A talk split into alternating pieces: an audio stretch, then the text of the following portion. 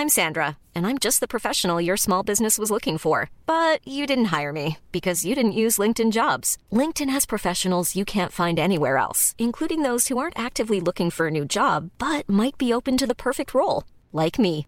In a given month, over 70% of LinkedIn users don't visit other leading job sites. So if you're not looking on LinkedIn, you'll miss out on great candidates like Sandra. Start hiring professionals like a professional. Post your free job on linkedin.com/people today.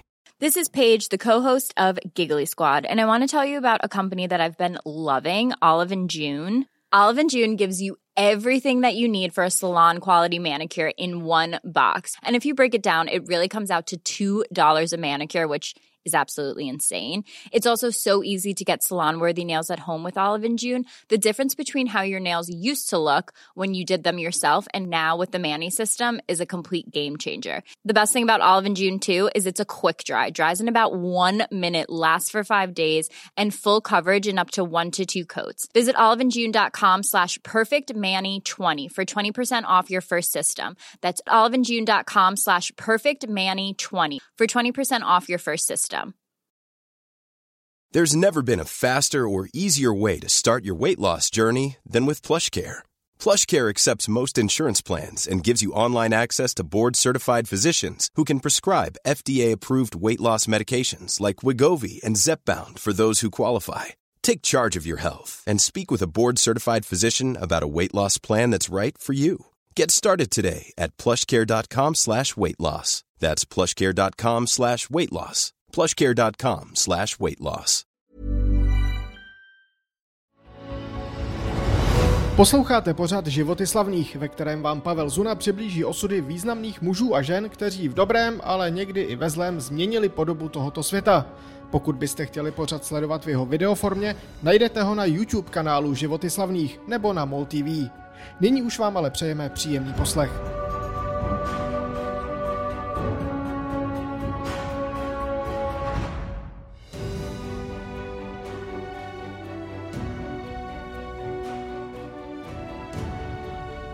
Patnáctý červen roku 1752 je ve Filadelfii bouřlivý den. Lidé jsou ze strachu před blesky schovaní doma, ovšem s výjimkou muže, který se rozhodl uprostřed zuřící bouře pouštět draka. Jejím 640-letý Benjamin Franklin právě provádí jeden ze svých fyzikálních experimentů.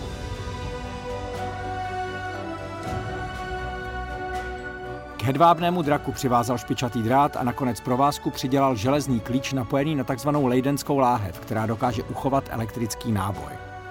Pak už jen vyslal svůj vynález k černé obloze a čekal. A skutečně, přestože samotného draka žádný blesk nezasáhl, když se kloubem ruky omylem dotkl visícího klíče, pocítil šok. Z bouřkových mraků dokázal naschromáždit dostatečný náboj a prokázal, že blesk je forma elektřiny. Pro někoho by takový objev znamenal vrchol kariéry. Život Benjamina Franklina ale v té době teprve začínal nabírat obrátky.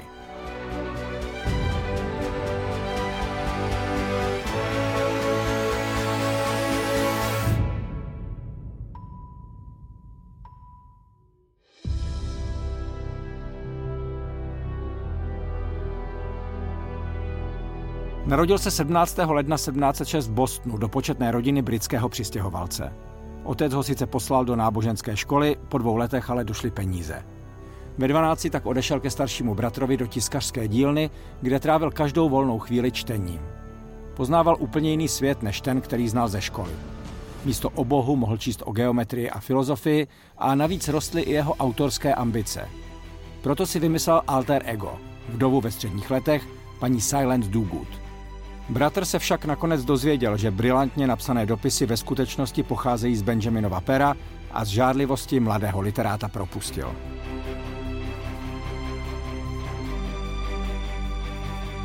Franklin se tedy stěhuje do Filadelfie, hlavního města pensylvánské kolonie.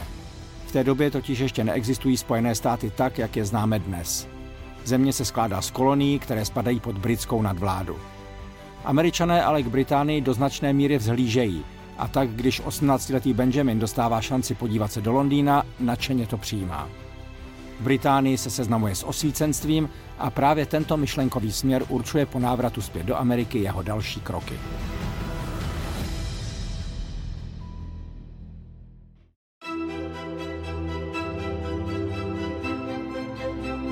Franklinova filozofie by se dala schrnout heslem lepší život obyčejným lidem. Ve Filadelfii proto formuje kroužek na výměnu informací a získávání kontaktů mezi obyčejnými řemeslníky nazvaný Chunto a navíc otevírá vlastní tiskárnu.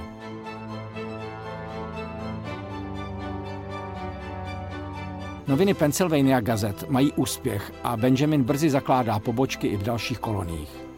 Jméno Franklin zná záhy každý. Roste nejen jeho společenská prestiž, ale i bohatství. Pouhých 42 letech si tak může dovolit odejít do důchodu a volný čas investovat do své opravdové vášně. Vědy.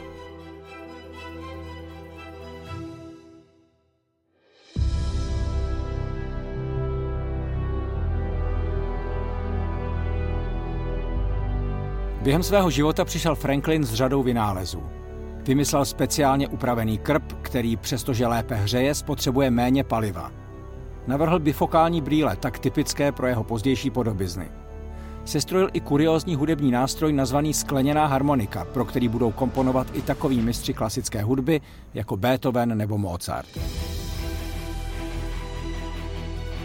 Jeho srdeční záležitostí ale byla studia elektrických jevů když tehdy v roce 1752 prokázal svým experimentem s drakem přítomnost elektrické energie v bouřkových mracích, šlo o vědecký průlom. Zejména proto, že na základě svých poznatků sestrojil funkční hromosvod a uchránil tak mnoho lidí před ničivými požáry.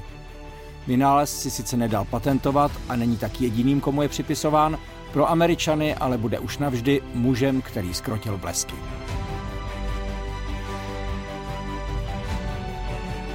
Jednu věc však Franklin neuměl, a to odpočívat. Když proto přišla v roce 1757 šance vypravit se zpátky do Londýna, zbalil kufry a skočil na loď. V Anglii měl vyjednat lepší postavení pro Pensylvánii, jejíž vlastníci, zámožná rodina Penových, z kolonie jen ždímali peníze. S kratší přestávkou se trval v Londýně až do poloviny 70. let. Jeho působení tu však nabralo nečekaný směr.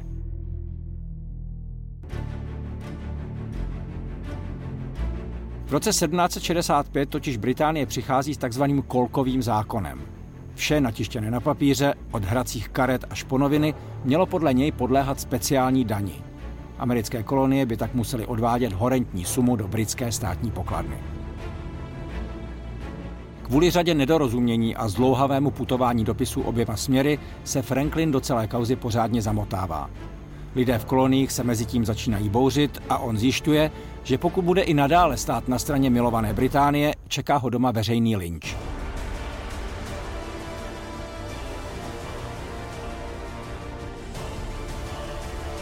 Pozice jakéhosi neoficiálního mluvčího Ameriky se snaží situaci mezi oběma zeměmi urovnat a parlament nakonec kolkovné skutečně zruší. Uvaluje ale na kolonie jiné daně a situace je čím dál vypjatější. Když si nakonec Britové Franklina předvolají a obviní ho, že osnoval spiknutí proti jejich impériu, je, teď už 70-letý muž, nucen od základu přehodnotit své postoje. Zavrhuje Anglii, která byla po mnoho let jeho domovem a na stará kolena se z něj stává revolucionář.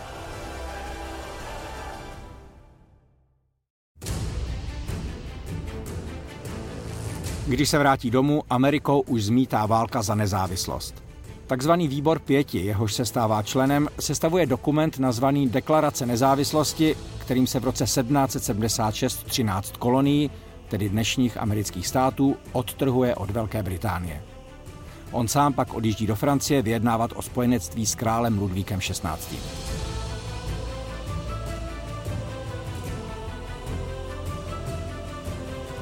Zatímco tedy vojska generála a pozdějšího prvního amerického prezidenta George Washingtona bojují na americké pevnině s britskou armádou, Franklin pokládá ve Francii základy moderní diplomacie. Chodí na večírky, sbírá kontakty a získává si čím dál větší oblibu francouzů. Trvá však ještě dlouhých pět let, než americké jednotky s podporou francouzů obklíčí Brity u města Yorktown a získají rozhodující vítězství. Sen o samostatných Spojených státech se stává realitou, ale teprve o další dva roky později je v Paříži podepsána smlouva o míru s Británií. Klíčovým mužem při vyjednávání je na americké straně Benjamin Franklin, který po návratu domů připojuje své jméno i podtext americké ústavy. Je tak jediným člověkem, jehož podpis zdobí všechny tři zásadní dokumenty, které stály u zrodu Spojených států amerických. deklaraci nezávislosti, pařížskou smlouvu i ústavu jako listinu, na které dodnes stojí americký právní systém.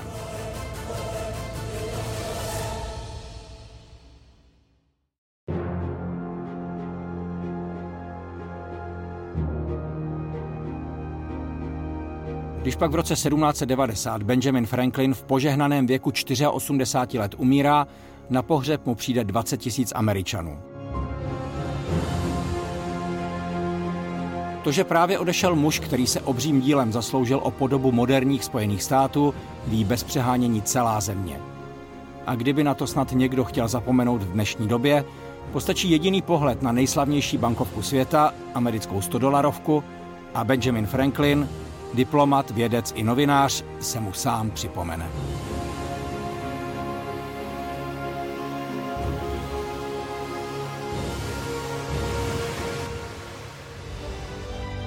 A to je z dnešního dílu pořadu Životy slavných všechno. Pokud byste ho ještě chtěli vidět ve videoformě, najdete ho na YouTube kanálu Životy slavných anebo na MOL TV.